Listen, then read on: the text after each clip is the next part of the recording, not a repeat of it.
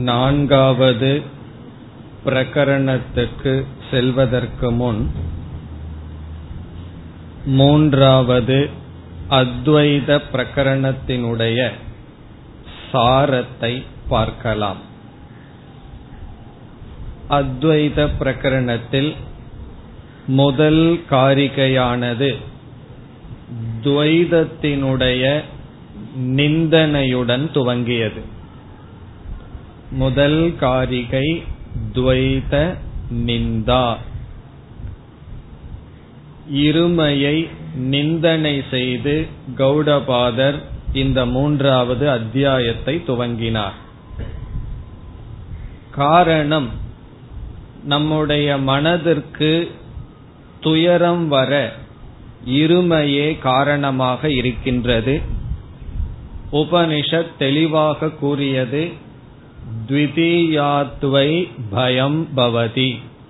இருமையிலிருந்துதான் பயம் ஏற்படுகிறது. ஆகவே சம்சாரத்துக்கு காரணம் இருமை.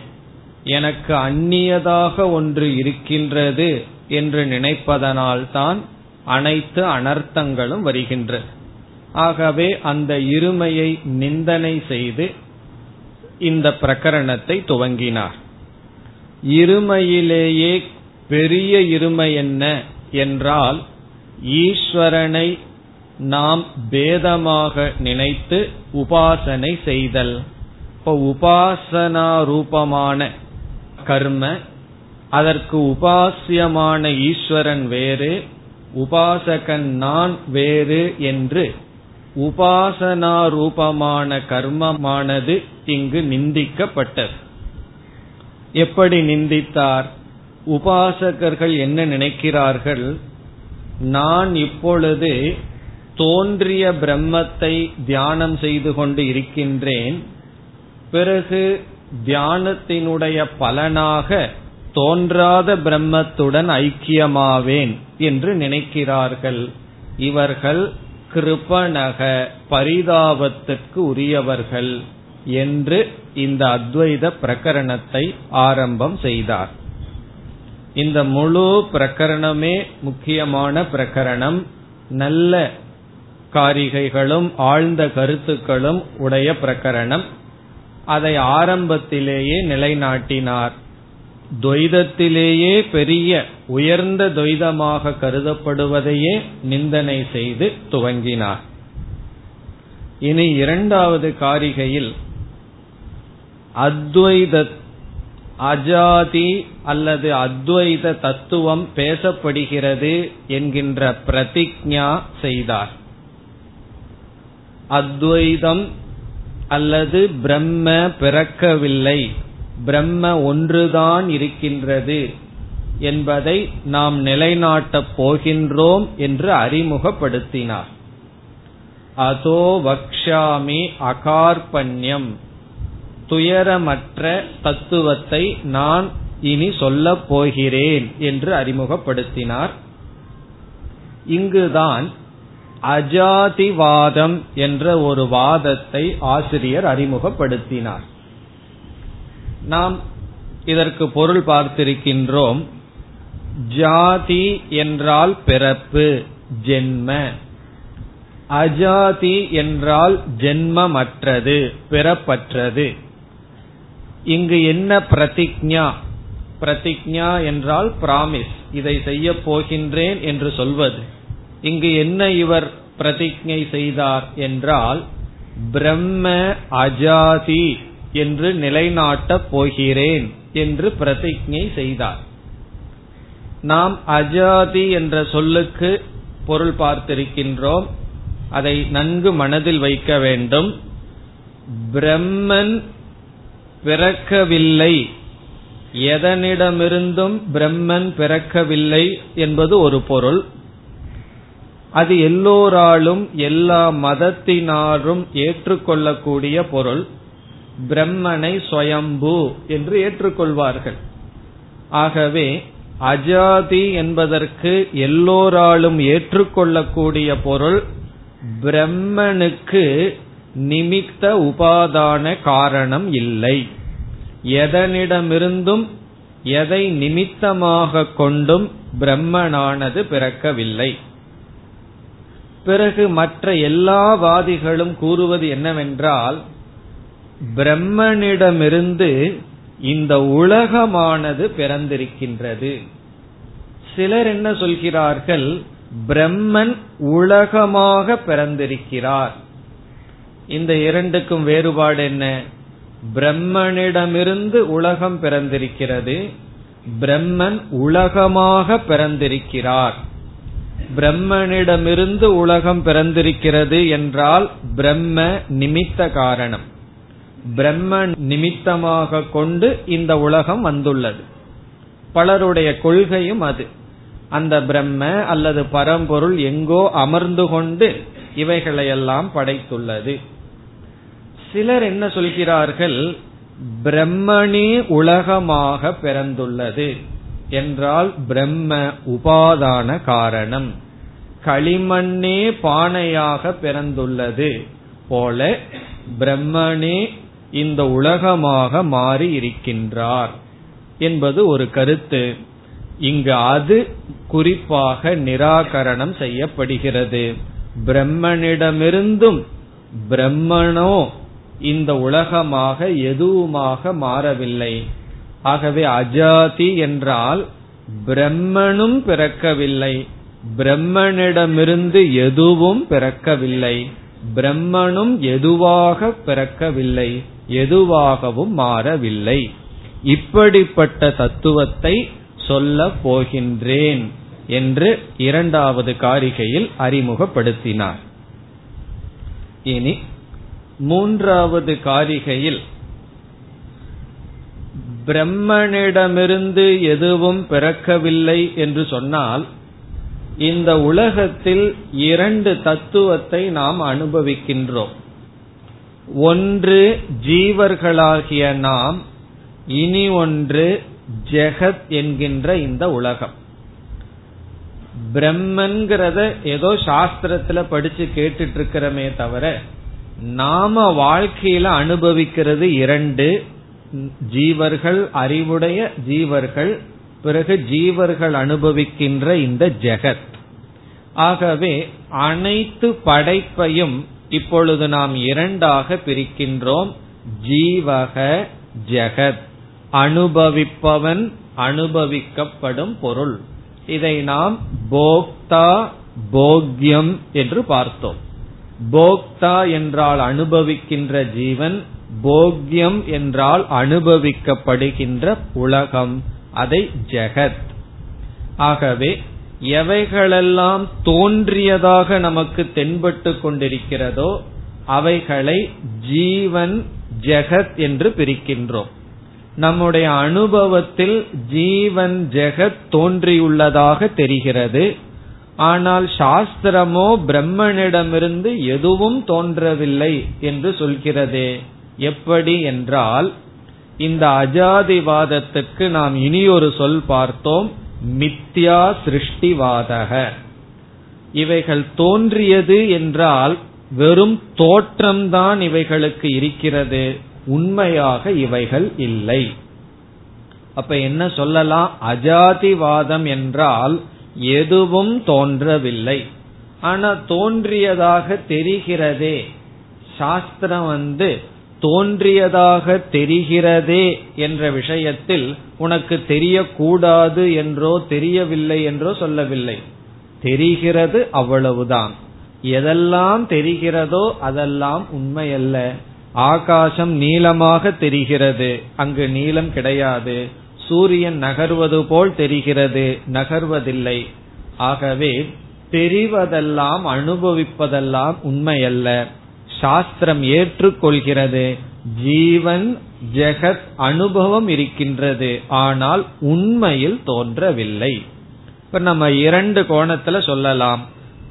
எதுவும் உண்மையில் தோன்றவில்லை. அல்லது ஜீவன் ஜெகத் பொய்யாக தோன்றிக் கொண்டு இருக்கின்றது இந்த இரண்டை தான் சாஸ்திரம் நிராகரணம் செய்ய வேண்டும். எதை? ஜீவன் தோன்றவில்லை என்றும் ஜெகத் தோன்றவில்லை என்றும் நீக்க வேண்டும். அது மூன்றாவது காரிகையில் செய்யப்பட்டது. இப்ப மூன்றாவது காரிகையினுடைய சாரம் ஜீவ ஜெகத் சிருஷ்டி நிஷேதக.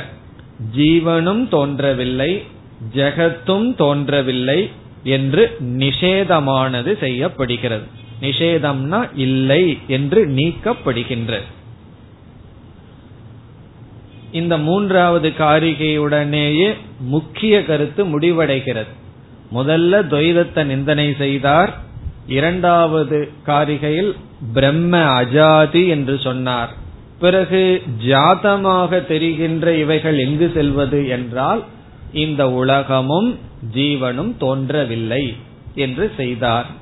பிறகு மூன்றாவது காரிகையில் இந்த சாரத்தை கூறிவிட்டு நான்காவது காரிகையிலிருந்து ஒன்பதாவது காரிகை வரை நான்கிலிருந்து ஒன்பது வரை ஜீவ சிருஷ்டியினுடைய நிஷேதம் ஜீவன் தோன்றவில்லை என்று நிலைநாட்டுகின்றார்.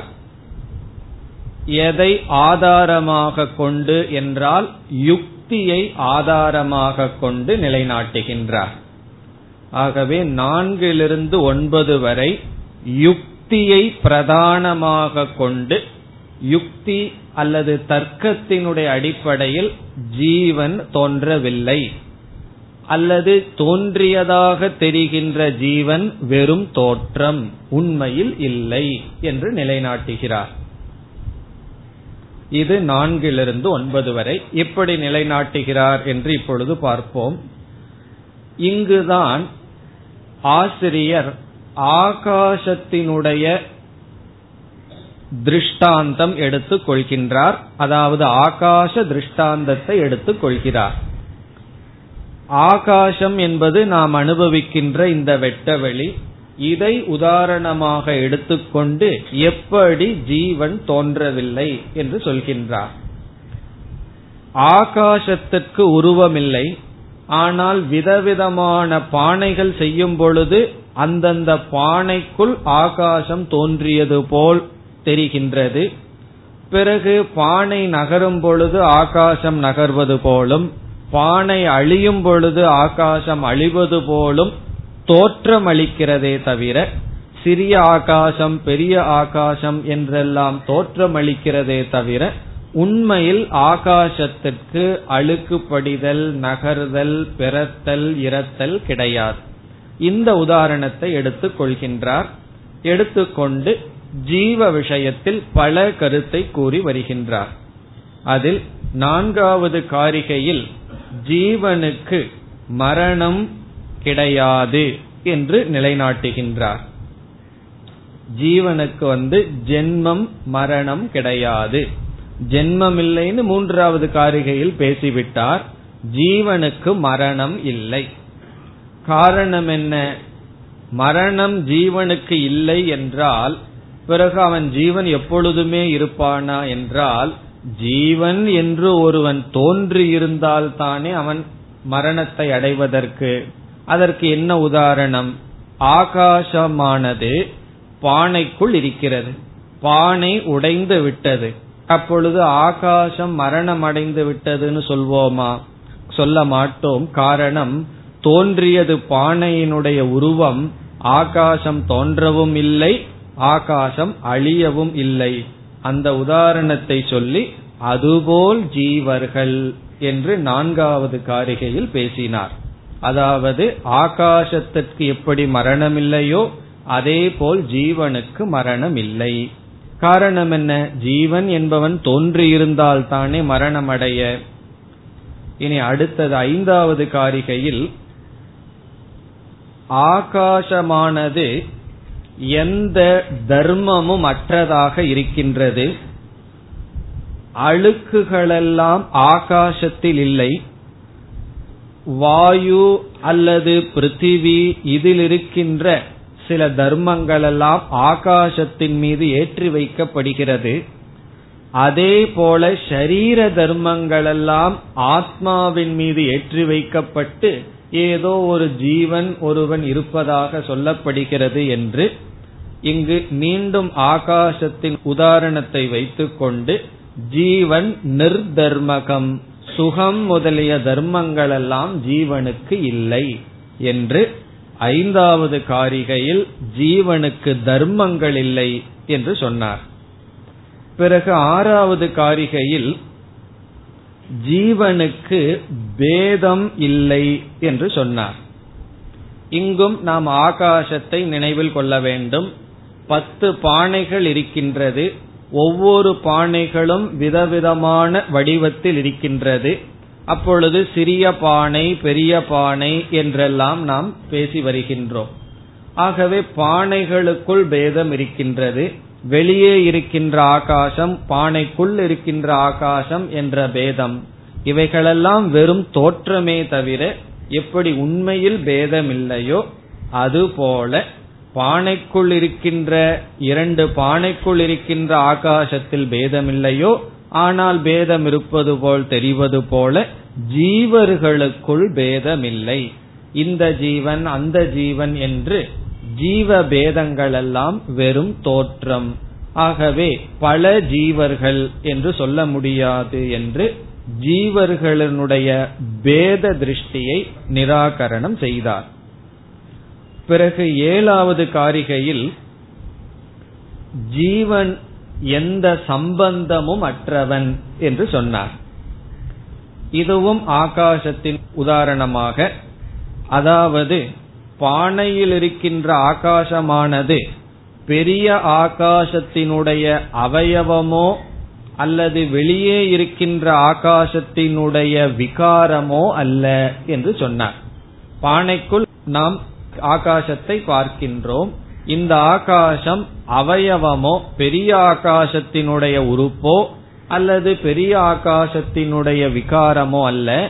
அதுபோல ஜீவன் பிரம்மத்தினுடைய அவயவமோ பிரம்மத்தினுடைய விகாரமோ அல்ல என்று எந்த சம்பந்தமும் ஜீவனுக்கு கிடையாது. காரணம் ஜீவன் என்று யாரை நினைக்கின்றோமோ அது பிரம்மனாக இருக்கின்றது. என்று ஏழாவது காரிகையில் சம்பந்தத்தை நீக்கினார்.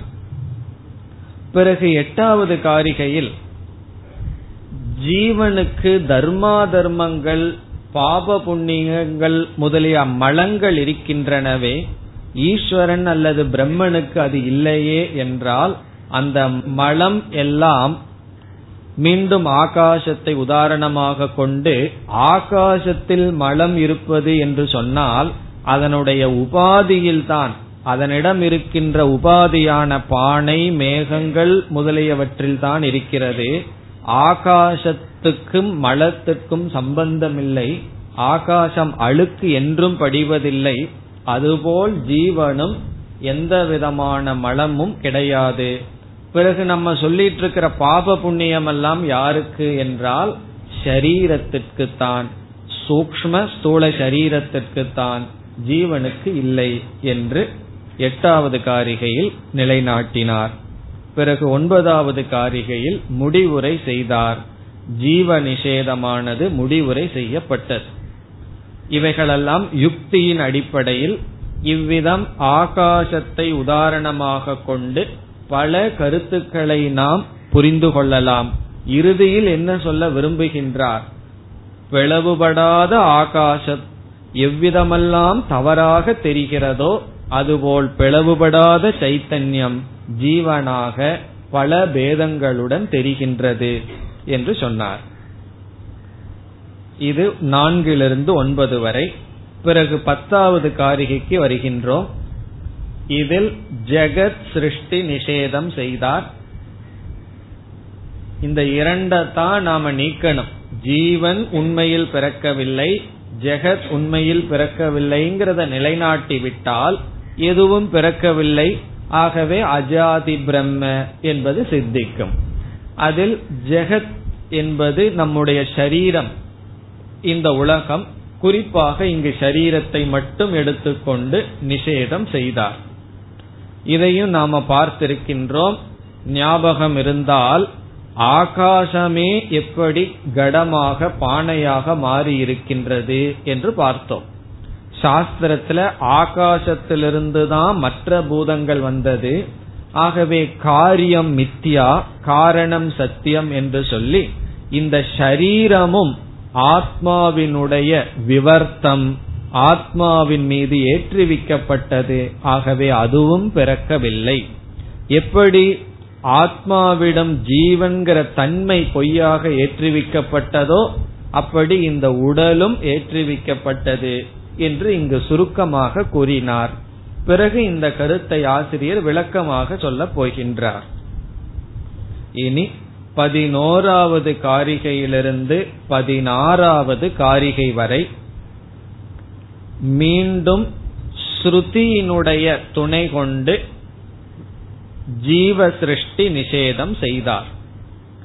ஏற்கனவே ஆகாசம் என்கின்ற உதாரணத்தை ஆசிரியர் கையாண்டு ஜீவன் எப்படி பிறக்கவில்லை பிறந்ததாக தோன்றுவது எப்படி வெறும் தோற்றம் என்று சொன்னார். இனி வேறு சில உபனிஷத்துக்களை எடுத்துக்கொண்டு அந்த உபனிஷத்தினுடைய அடிப்படையில் ஜீவன் எப்படி பிறக்கவில்லை என்று நிலைநாட்டினார். நிலைநாட்டுகின்றார். அது பதினொன்றிலிருந்து பதினாறு வரை.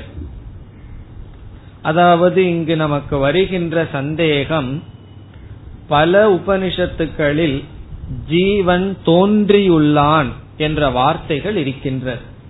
அதிகமாக உபனிஷத்தை பார்த்தால் ஜெகத்தினுடைய சிருஷ்டி தான் பொதுவாக வரும். இருப்பினும் ஒரு சில இடங்களில் ஜீவன் தோன்றியுள்ளான். என்ற வாக்கியங்களும் இருக்கின்றது. ஆகவே சந்தேகம் வந்து விடுகிறது உபனிஷத்தே ஜீவனுடைய தோற்றத்தை சொல்லி இருக்கின்றதே என்று. அதற்கு இங்கு ஆசிரியர் பதில் சொல்கின்றார் ஜீவனுடைய தோற்றத்தை உபனிஷத் சொல்லும் பொழுது உபனிஷத் சைத்தன்யத்தினுடைய தோற்றத்தை சொல்லவில்லை ஷரீரத்தினுடைய தோற்றத்தை தான் சொல்கின்றது. உடலினுடைய தோற்றத்தை சொல்கின்றது. அந்த உடல் தோன்றும் பொழுது அந்த உடலை அபிமானிக்கின்ற சைத்தன்யம் தோன்றியது போல் தெரிகிறது என்று ஆசிரியர் உபனிஷத் வாக்கியங்களில் ஜீவனுடைய சிருஷ்டி பேசப்பட்ட போதிலும் அது ஒரு படியாக அத்தியாரோபமாக பேசப்பட்டதே தவிர அது உபதேச வாக்கியம் அல்ல என்று நிலைநாட்டுகின்றார். எப்படி ஜீவனுடைய சிருஷ்டி உண்மையல்ல என்று நிலைநாட்டுகிறார் என்றால் முதலில் தைத்திரிய உபனிஷத்தை எடுத்துக்கொண்டார் அதில் ஐந்து கோஷத்துக்கு அப்பாற்பட்டு ஆத்ம தத்துவத்தை அறிமுகப்படுத்தப்பட்டு அந்த ஆத்மாவே பிரம்ம என்று ஐக்கியப்படுத்தப்பட்டது. ஆகவே ஆத்மாவை அறிமுகப்படுத்தி ஜீவனை அறிமுகப்படுத்தி ஐந்து கோஷம் அதாவது மூன்று உடலை நீக்கி இறுதியில் பிரம்மத்தோடு ஐக்கியப்படுத்தப்பட்டது. எல்லா வாதிகளும் ஏற்றுக்கொள்கிறார்கள் பிரம்ம பிறக்கவில்லை என்று. பிறவாத பிரம்மத்துடன் அறிமுகப்படுத்தப்பட்ட ஜீவன் ஆத்மா பிரம்மனும் ஒன்று என்று சொன்னால் அந்த ஜீவனும் பிறக்கவில்லை என்று நமக்கு கிடைக்கின்ற ஆகவே பல உபனிஷத்துக்களையும் இங்கு ஆசிரியர் எடுத்துக்கொண்டு உபனிஷத்துக்களினுடைய மைய கருத்து என்னவென்றால் ஜீவன் தோன்றவில்லை என்று இங்கு நிலைநாட்டுகின்றார். அதுல முதலில் எடுத்துக்கொண்டது தைத்திரிய உபனிஷத். பிறகு பனிரெண்டாவது காரிகையில் பிருகதாரண்ய உபனிஷத்தை எடுத்துக்கொண்டார். மது பிராமணம்ங்கிற பகுதியில் அனைத்தையும் மித்யா என்று நிலைநாட்டி சமஷ்டி வெஷ்டி இவைகளையெல்லாம் எடுத்துக்கொண்டு அனைத்தும் மித்யா என்று நிலைநாட்டி கடைசியில் தோன்றியதாக இருக்கின்ற ஜீவன் பிரம்மன் என்று அறிமுகப்படுத்தப்பட்டது. இந்த பகுதிகளிலெல்லாம் ஆசிரியர் மகா வாக்கியத்தை மனதில் வைத்துக்கொண்டு பேசுகின்றார். மகா வாக்கியத்தில் என்ன செய்யப்பட்டது? ஜீவனும் பிரம்மனும் ஐக்கியப்படுத்தப்பட்டது. ஆகவே பிறவாத பிரம்மன் ஜீவன் என்றால் ஜீவனும் பிறக்கவில்லை. பிறகு பிறந்தது போல் தெரிகிறதே என்றால் பிறந்தது போல் தெரிகிறது ஆனால் பிறக்கவில்லை. பிறந்தது என்ன என்றால் ஷரீரம். இப்ப இவ்வளவு நேரம் என்ன பண்ணிட்டு வந்துட்டோம்? ஜீவன் பிறக்கவில்லைங்கிறதுக்காக ஷரீரம் பிறந்தது ஷரீரம் பிறந்ததுனே சொல்லிட்டு வருவோம். பிறகு கடைசியில பூர்வபக்ஷி என்ன சொல்லலாம்? சரி ஜீவன் பிறக்கவில்லைங்கிறத ஏற்றுக்கொள்கிறேன். சரீரமும் உலகமும் பிறந்திருக்கிறது. அதற்கு பிறகு வந்து பதில் சொல்லுவார். இப்ப ஜீவன் பிறக்கவில்லைங்கிறத நிலைநாட்டுவதற்கு ஆசிரியர் என்ன யுக்தியை கையாண்டார்? ஜெகத்தும் சரீரம் பிறந்தது ஜீவன் பிறக்கவில்லைன்னு சொல்லிட்டு வந்தார். பிறகு பூர்வபக்ஷி என்ன செய்திருவான் சரி தொலைஞ்சு போட்டும் உன்னுடைய விருப்பப்படி வச்சுக்கிறேன். ஜீவன் பிறக்கவில்லைன்னு பகுதிக்கு வந்து விடுவான். பிறகு மீதி ஜெகத்து மட்டும் இருக்கும். அது எப்படி? மித்யா என்று பிறகு நிலைநாட்டுவார். இனி அடுத்ததாக பதிமூன்றாவது காரிகைகளில் எல்லாம்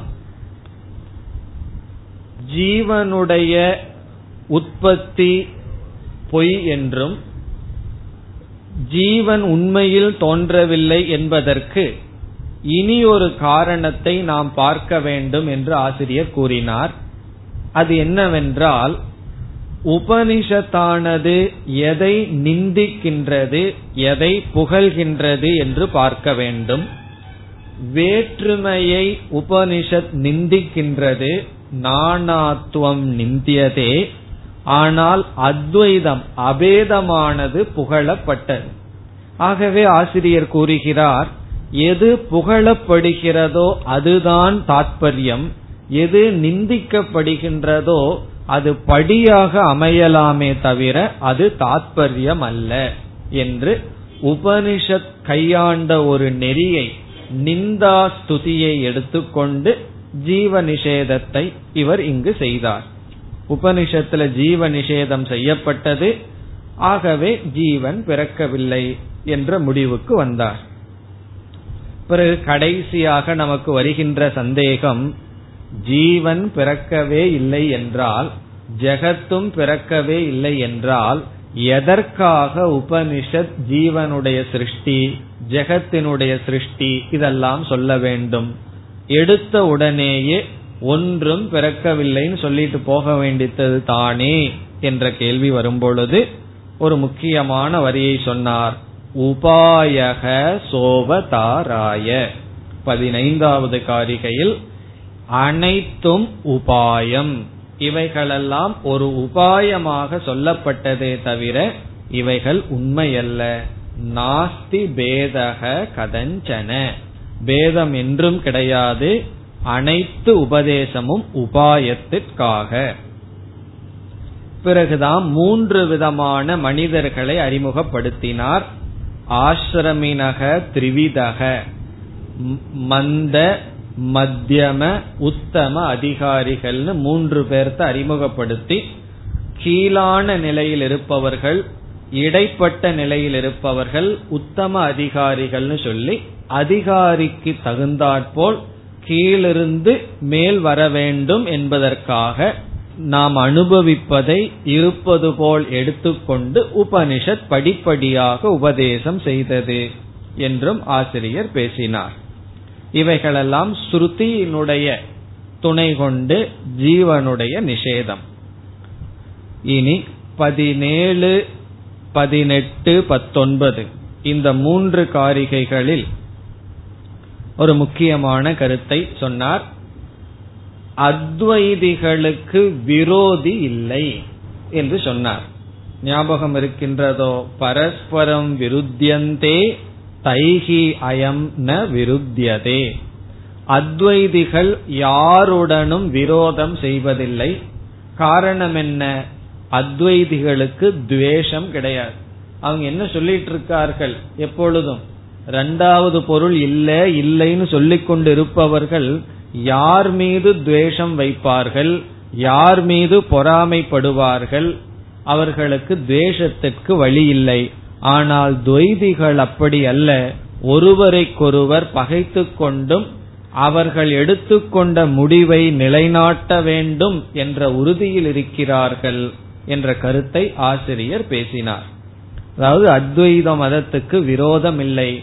காரணம் என்ன? துவைத மதத்தை நாம் ஒரு படியாக கொள்கிறோம் என்ற அடிப்படையில் பேசினார். இனி இருபதாவது காரிகையிலிருந்து இருபத்தி ஆறாவது காரிகை வரை ஜெகத் நிஷேதக. இந்த உலகம் கிடையாது. அதிலும் இருபதிலிருந்து இருபத்தி இரண்டு வரை யுக்தியினுடைய அடிப்படையில் ஜெகத் இல்லை என்றும் இருபத்தி மூன்றிலிருந்து இருபத்தி ஆறு வரை ஸ்ருதியின் அடிப்படையில் ஜெகத் அதாவது இந்த உலகம் இல்லை என்ற கருத்தும் பேசப்பட்டது. ஜீவன் இல்லை என்பதற்கு ஜெகத்தினுடைய துணை கொண்டு நிலைநாட்டினோம்.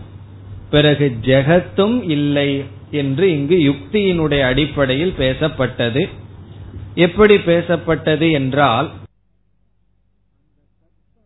அந்த சத்தானது பிரம்மத்தை சார்ந்தது. அந்த சத் பிரம்மத்தின் மீது நாம ரூபங்கள் ஏற்றி வைப்பதுதான் ஜெகத் என்று இந்த ஜெகத்தினுடைய வெறும் தோற்றம்தான் இருக்கின்றதே தவிர உண்மையில் ஜெகத்திலிருந்து நீக்கிவிட்டால் சத்தை எடுத்துவிட்டால் நாம ரூபம் என்று தனியாக இருக்காது என்று ஜெகத்தினுடைய நிஷேதமானது யுக்தியினுடைய அடிப்படையில் செய்யப்பட்டது. முதல்ல அறிவினுடைய தர்க்கத்தினுடைய அடிப்படையில செய்கின்றார். பிறகுதான் ஸ்ருதியினுடைய அடிப்படையிலும் செய்கின்றார். பிறவாதது பிறக்காது பிறந்தது பிறக்கவும் முடியாது இந்த கருத்தெல்லாம் இனி மேற்கொண்டும் நாம் பார்க்க போகின்ற நான்காவது பிரகரணத்திலும் வர இருக்கின்றது. இதுல பல சந்தேகங்கள் நமக்கு வர இருக்கலாம். அதையெல்லாம் நாம் இனிமேல் பார்க்க போகின்றோம். இப்ப இங்கு என்ன செய்தார்? யுக்தியினுடைய அடிப்படையில் பிறந்தது பிறக்க வேண்டிய அவசியமில்லை. பிறவாதது பிறக்கவும் முடியாது என்று பேசினார். பிறகு இந்த உலகமானது சத்தியமாக பிறந்திருந்தால் அனிர்மோக்ஷ பிரசங்கம் மோக்ஷத்தை நம்ம அடைய முடியாது. காரணம் என்ன? இந்த உலகம் உண்மையாகவே இருக்கின்றது. உண்மையிலிருந்து நாம் பிரிந்து வர முடியாது என்ற யுக்திகளை எல்லாம் கொடுத்து ஜெகத்தினுடைய நிஷேதம் செய்யப்பட்டது. பிறகு ஸ்ருதியினுடைய அடிப்படையிலும் நிஷேதம் செய்தார். நேக நானாஸ்தி கிஞ்சன என்ற ஸ்ருதிகளெல்லாம் ஜெகத்தினுடைய நிஷேதம் செய்தது.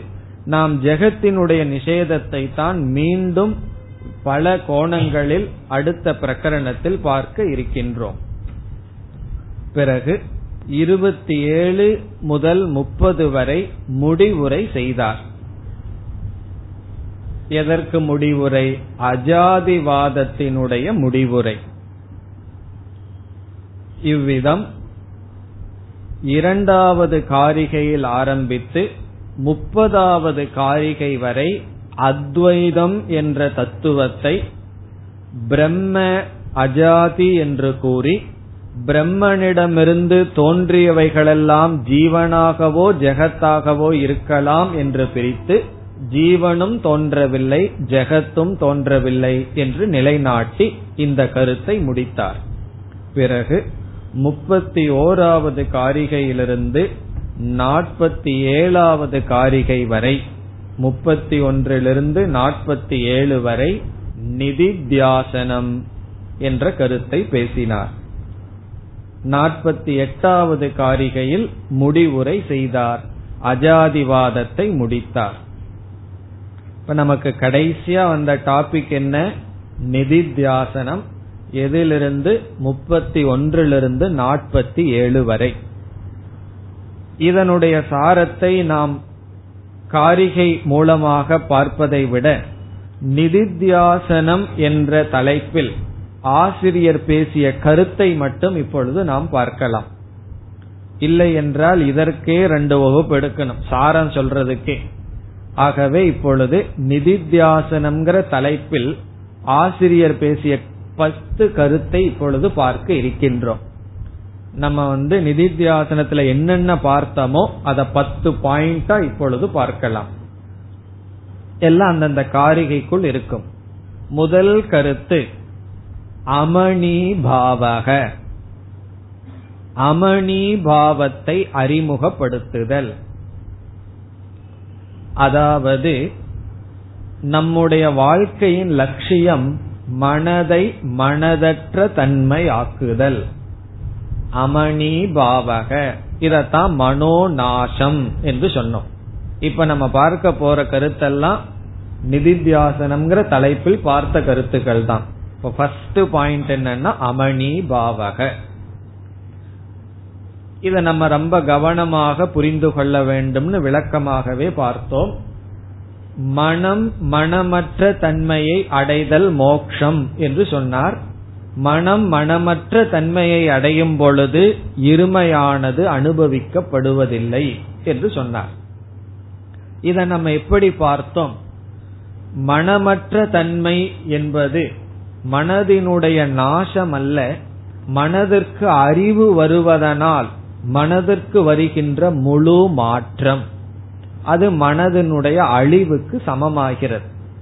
அதாவது நாம் குழந்தையாக இருக்கும் பொழுது ஒரு இரண்டு மூன்று வயதில் நமக்கு ஒரு மனம் இருக்கும். ஒரு சில பொருள்களை கொண்டு நாம் அந்த பொருள்களினால் மகிழ்ச்சியை அடைவோம். ஏதாவது ஒரு பொருளை பார்த்தா உடனே சந்தோஷம் வந்துடும் அந்த குழந்தைக்கு. இப்பொழுது அல்லது இருபத்தைந்து வயதிற்கு பிறகு அதே பொருளை பார்க்கும் பொழுது அந்த மனதிற்கு சந்தோஷம் வருதான்னு சொன்னா கண்டிப்பா வராது. காரணம் என்ன? மூன்று நான்கு வயதில் இருக்கின்ற மனம் நாசத்தை அடைந்து இப்பொழுது இருக்கின்ற மனம் வேறாக இருக்கின்றது. காரணம் என்ன? அந்த வயதில் இருந்த அறிவு அனுபவங்கள் எல்லாம் வேறு இருபது வயதில் இருக்கின்ற மனமானது வேறு. ஆகவே நமக்கு அறிவு வர வர நம்முடைய மனம் ஒரு விதத்தில் நாசத்தை அடைந்து வேறு விதமாக உருவாகி வருகின்றது. இங்கு ஆத்ம ஞானம் என்ற ஒன்று வந்து அது மனதில் நிலை பெற்று விட்டால் அப்பொழுது இதற்கு முன் அவனிடம் இருந்த மனம் வேறு அதற்கு பிறகு அவனிடம் இருக்கின்ற மனம் வேறு. எப்படிப்பட்ட மனம்? தன்னை பந்தப்படுத்துற மனம் ஆத்ம ஞானத்துக்கு முன்னாடி தனக்கு அலங்காரமாக இருக்கின்ற மனம் ஆத்ம ஞானத்திற்கு பிறகு. ஆகவே அமணிபாவக என்பது மனமற்ற நிலை. நம்மை நாம் எப்படி புரிந்து கொண்டோம்? ஆத்ம ஞானத்தினால் மனதிற்கு வருகின்ற ஒரு மாற்றம். இனி இரண்டாவது கருத்து. ஞானத்தினால் அமணிபாவம். ஞானேன அமனஸ்துவம். முதல்ல அமணிபாவம்னு சொன்னார். இரண்டாவது இந்த அமணிபாவம் அடையப்படுவது ஞானத்தினால். ஞானத்தினால்தான் மனதற்ற தன்மையை அடைய முடியும். அதற்கு ஆசிரியர் பயன்படுத்தியது ஆத்ம சத்திய அனுபோதேனன்னு சொன்னார். ஆத்மாதா சத்தியம் என்கின்ற ஞானத்தினால் அடையப்படுவது அமணி பாவம். முதல்ல இப்படி சொன்னார் அமணி பாவத்தை அடைஞ்சா துவைதம் கிடையாது சம்சாரம் கிடையாதுன்னார். பிறகு ஆசிரியரை விளக்கினார் ஞானத்தினால். மூன்றாவது கருத்து மித்யா மனம் ஞானத்துக்கு போதும். மித்யா மனம் ஞானத்தை அடைவதற்கு போதும். போதும் சொன்ன என்ன? மித்யா மனதினாலேயே ஞானத்தை அடைய முடியும். மித்யா மனம் ஞானத்தை அடைய உதவியாக இருக்கும் அல்லது ஞானத்தை அடைய மித்யா மனமே போதுமானதாக இருக்கிறது. இந்த சந்தேகம் எப்பொழுது வரும்னு சொன்னா ஞானத்தை நாம் அடைந்ததற்கு பிறகு மனோ நாசம் அடைந்து விட்டால் அல்லது மனது என்பது பொய்யாக இருந்தால் எப்படி உண்மையான ஞானத்தை பிரம்ம ஞானத்தை அடைய முடியும்? அனைத்தும் பொய் என்றால் எப்படி பிரம்மத்தை பற்றிய அறிவை அல்லது மெய்ப்பொருளை பற்றிய ஞானத்தை அடைய முடியும்? அல்லது மனோநாசம் அடைந்து விட்டால் எப்படி ஞானத்தை அடைய முடியும் என்ற கேள்வி. அதற்கு இங்கு ஆசிரியர் பதில் சொன்னார் மனது பொய்யாக இருந்தாலும் அது உண்மையை காட்ட வல்லது. அதற்கு நம்ம பார்த்த உதாரணம் கண்ணாடிய பார்க்கிறோம். கண்ணாடிக்குள்ள தெரிகிறது உண்மையா பொய்யா? அது பொய்யான உருவம் தான் அங்க உண்மையிலேயே நம்மளுடைய முகம் அங்க இல்லை. இருந்தாலும் அது உண்மையை காட்டுகின்றதல்லவா? உண்மையான முகத்தை பொய்யான கண்ணாடி காட்டுவது போல பொய்யான மனம் உண்மையான பிரம்மத்தை காட்டும். மூன்றாவது கருத்து. நான்காவது கருத்து. உறக்கம் சமாதி முதலியவைகளுக்கும் இங்கு சொல்கின்ற அமணி பாவத்திற்கும் உள்ள வேறுபாடு. சுஷுப்தி யோக அமணிபாவத்தினுடைய வேற்றுமைகள்.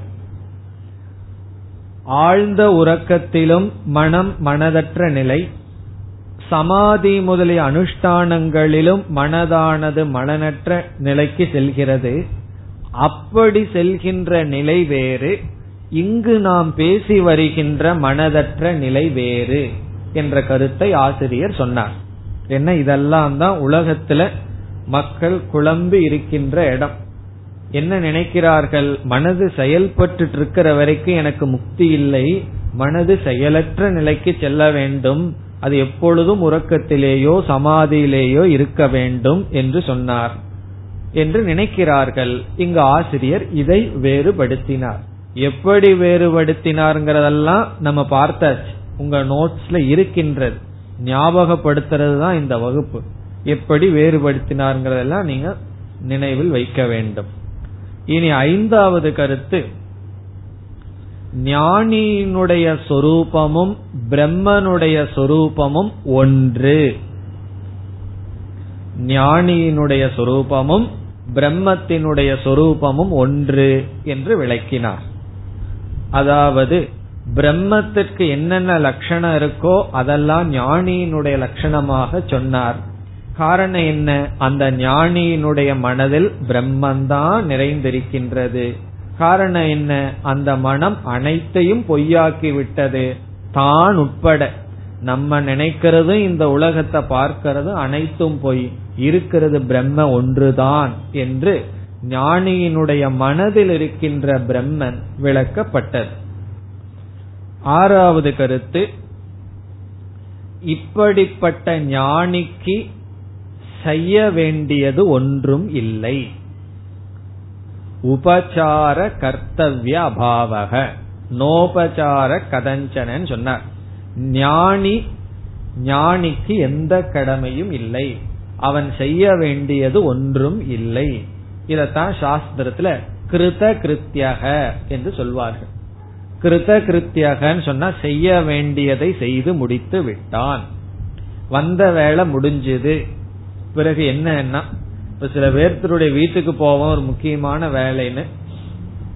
வேலையை முடிச்சிருவோம் பத்து பதினஞ்சு நிமிஷத்துல. அதுக்கப்புறம் என்ன பண்ணவும் தெரியுமோ? வேலை முடிஞ்சது பதினஞ்சு நிமிஷம்.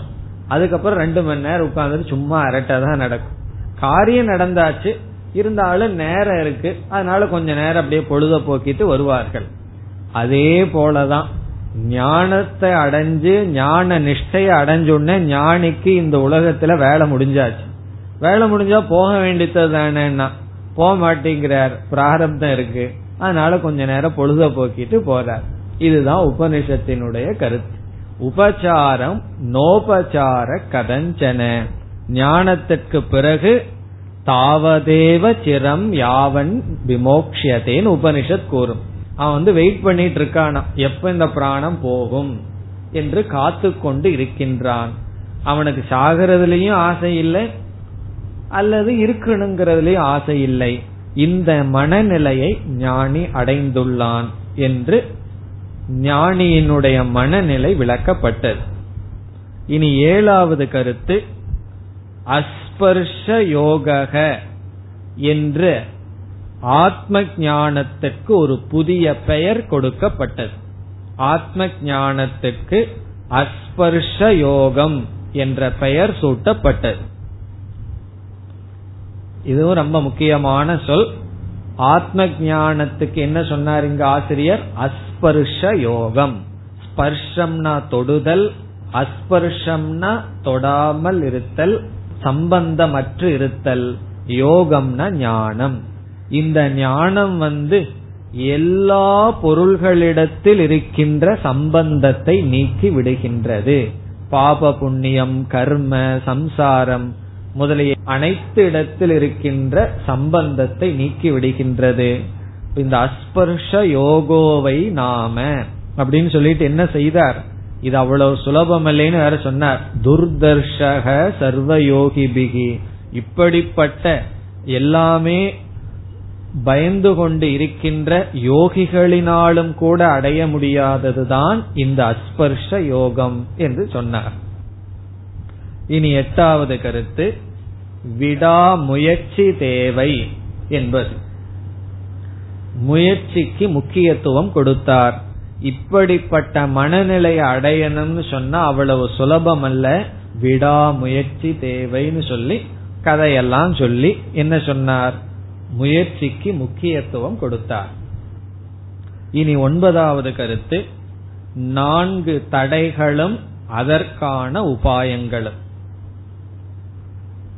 விடாமுயற்சி தேவைன்னு சொன்னா நான் என்ன விதத்துல முயற்சி பண்ணணும்?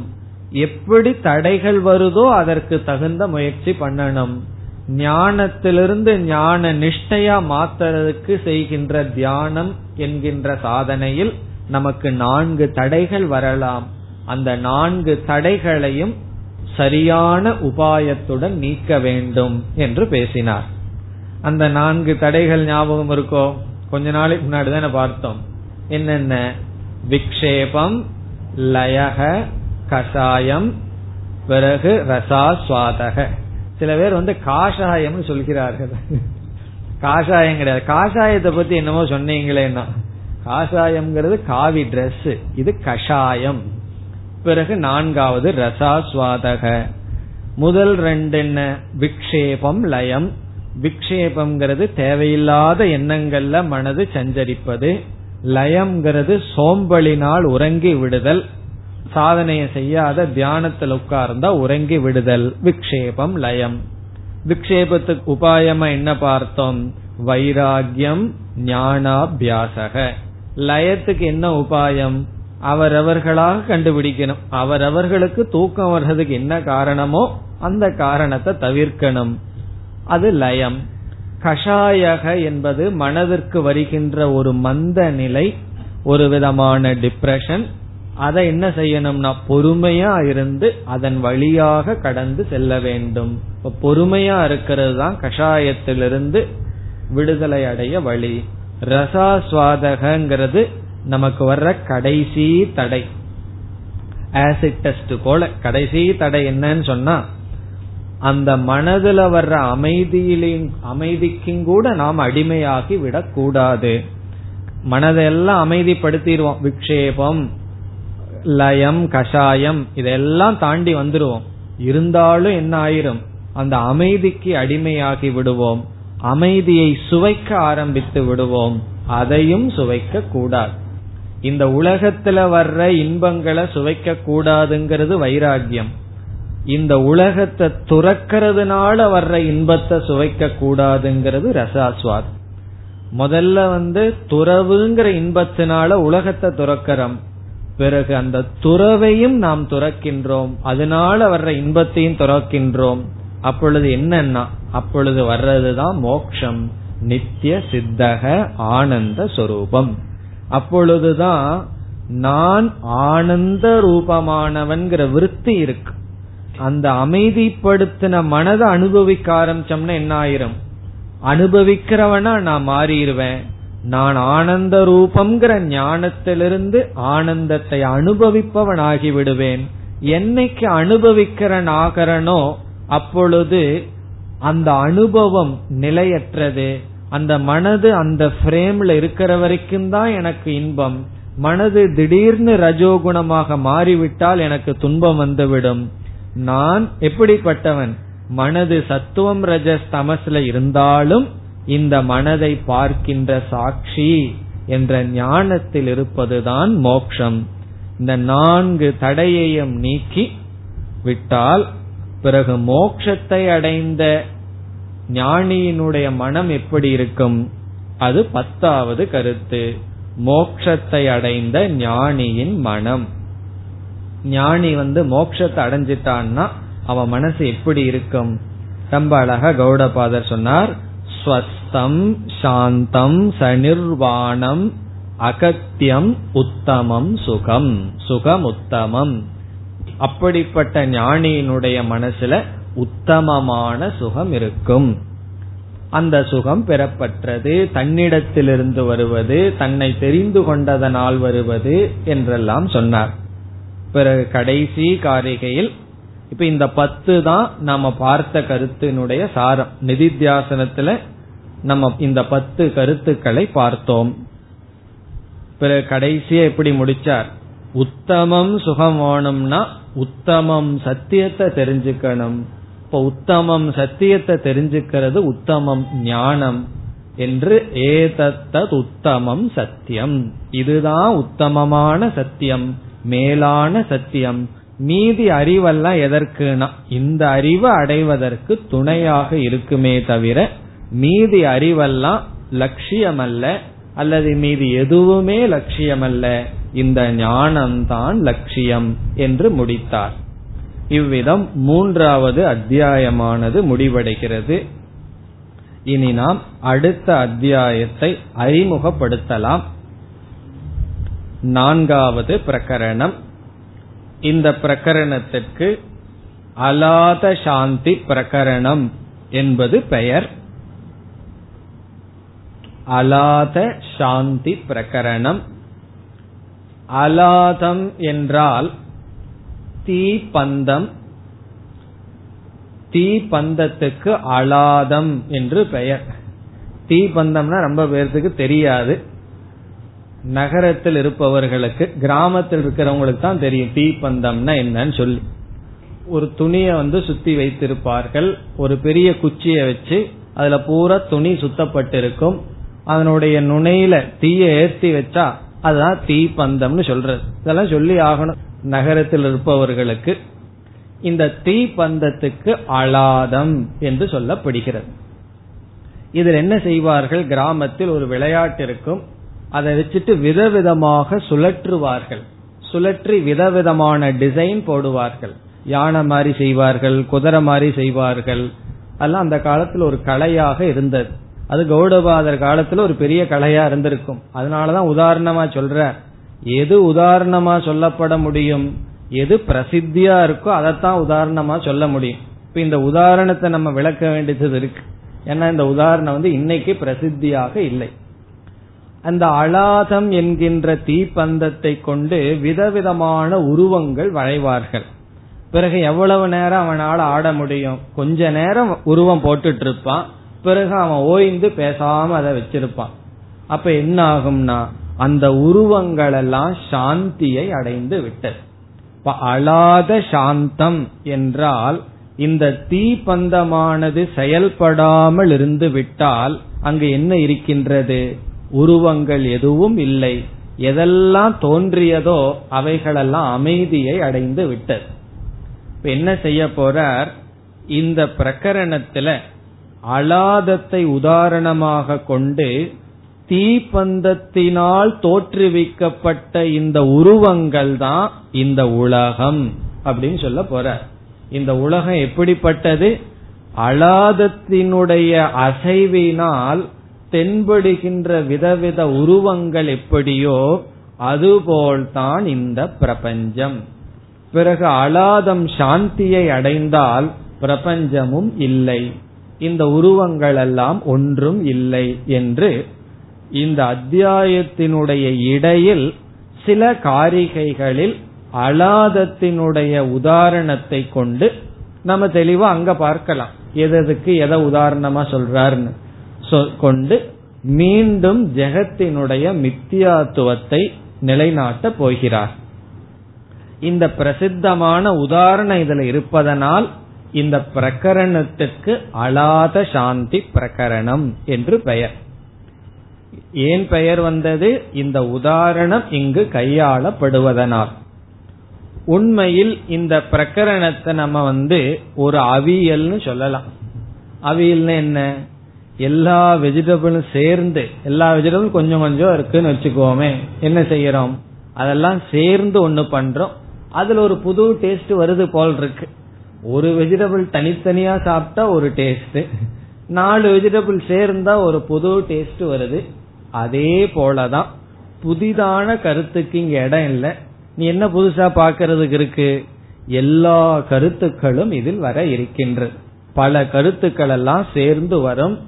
அதாவது பிரம்ம சத்தியம்ங்கிற கருத்து ஜெகன் மித்யாங்கிற கருத்தெல்லாம் சேர்ந்து சில சமயங்கள்ல ரிப்பீட்டேஷன் இருக்க போகுது. மீண்டும் மீண்டும் சொன்ன கருத்தையே ஆசிரியர் விதவிதமான மொழிகளில் விதவிதமான ஆங்கிள் சொல்ல போகின்றார். பிறகு அடுத்த கேள்வி இந்த பிரகரணம் தான் எதுக்கு?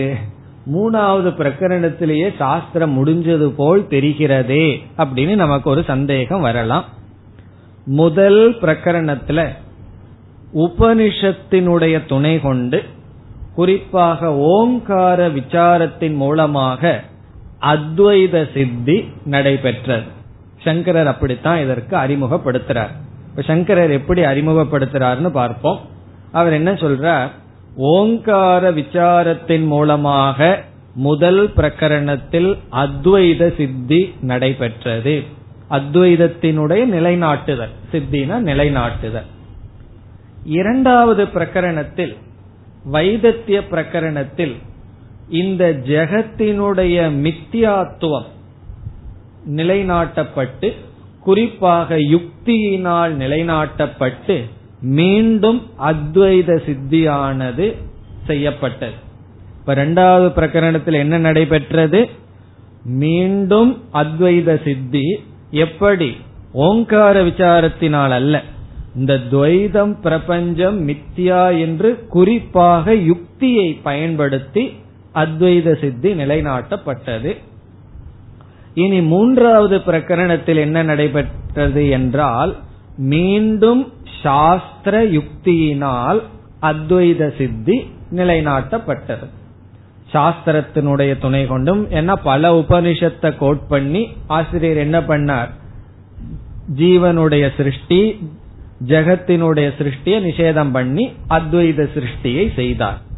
பிறகு கடைசியில என்ன செய்தார்? இந்த அத்வைத ஞானத்துல நிலை பெற நிதித்தியாசனம்ங்கிற சாதனையை கொஞ்சம் விரிவா பேசினார். ஆகவே மூன்றாவது பிரகரணத்திலும் அத்வைத சித்தி தான் நடைபெற்றது. இனி இங்கு என்ன செய்யப்படுகிறது? இதெல்லாம் போன கதை. இனிமேல் வரப்போற கதை என்ன என்றால் இந்த பிரகரணத்திலும் அத்வைத சித்தி தான் செய்யப்படுகிறது. அத்வைதம் தான் நிலைநாட்டப்படுகிறது. ஆனால் எப்படி என்றால் அத்வைதிகளுக்கு முரண்பாடான கருத்தை உடைய துவைதிகளை நிராகரணம் செய்வதன் மூலமாக அத்வைத சித்தி நிலைநாட்டப்படுகிறது. அத்வைதிகளுக்கு எதிராக இருக்கின்ற துவைதிகளினுடைய கருத்து நீக்கப்படுகிறது. அதுவும் எப்படி நீக்கப்படுகிறது என்றால் அவர்களுடைய சாஸ்திரத்தை எடுத்துக்கொண்டு அவர்களுடைய சாஸ்திரத்தினுடைய துணை கொண்டே நீக்கப்படுகிறது. அவர்களுடைய யுக்தியை பயன்படுத்தி அவர்களையே நாம் நீக்குகின்றோம். நமக்கு வந்து வேலையே கிடையாது. அவங்க என்ன சொல்றாங்கன்னு கேட்டு இனி ஒருத்த என்ன சொல்றான்னு கேட்டு அதை வச்சே காரியத்தை நம்ம முடிச்சுட்டு பேசாம கடைசியில் என்ன பண்றோம்? மீண்டும் அத்வைத சித்தி. அப்ப சந்தேகம் எல்லாம் நமக்கு வரலாம். எதற்கு இந்த வேலை பண்ணணும்? யாரோ என்னமோ பேசிட்டு போகட்டும். நம்ம ஒழுங்கா நம்ம சாஸ்திரத்தை புரிஞ்சுக்க வேண்டியது தானே. இந்த சந்தேகம் எல்லாம் வரலாம். அடுத்த வகுப்பில் பார்க்கலாம்.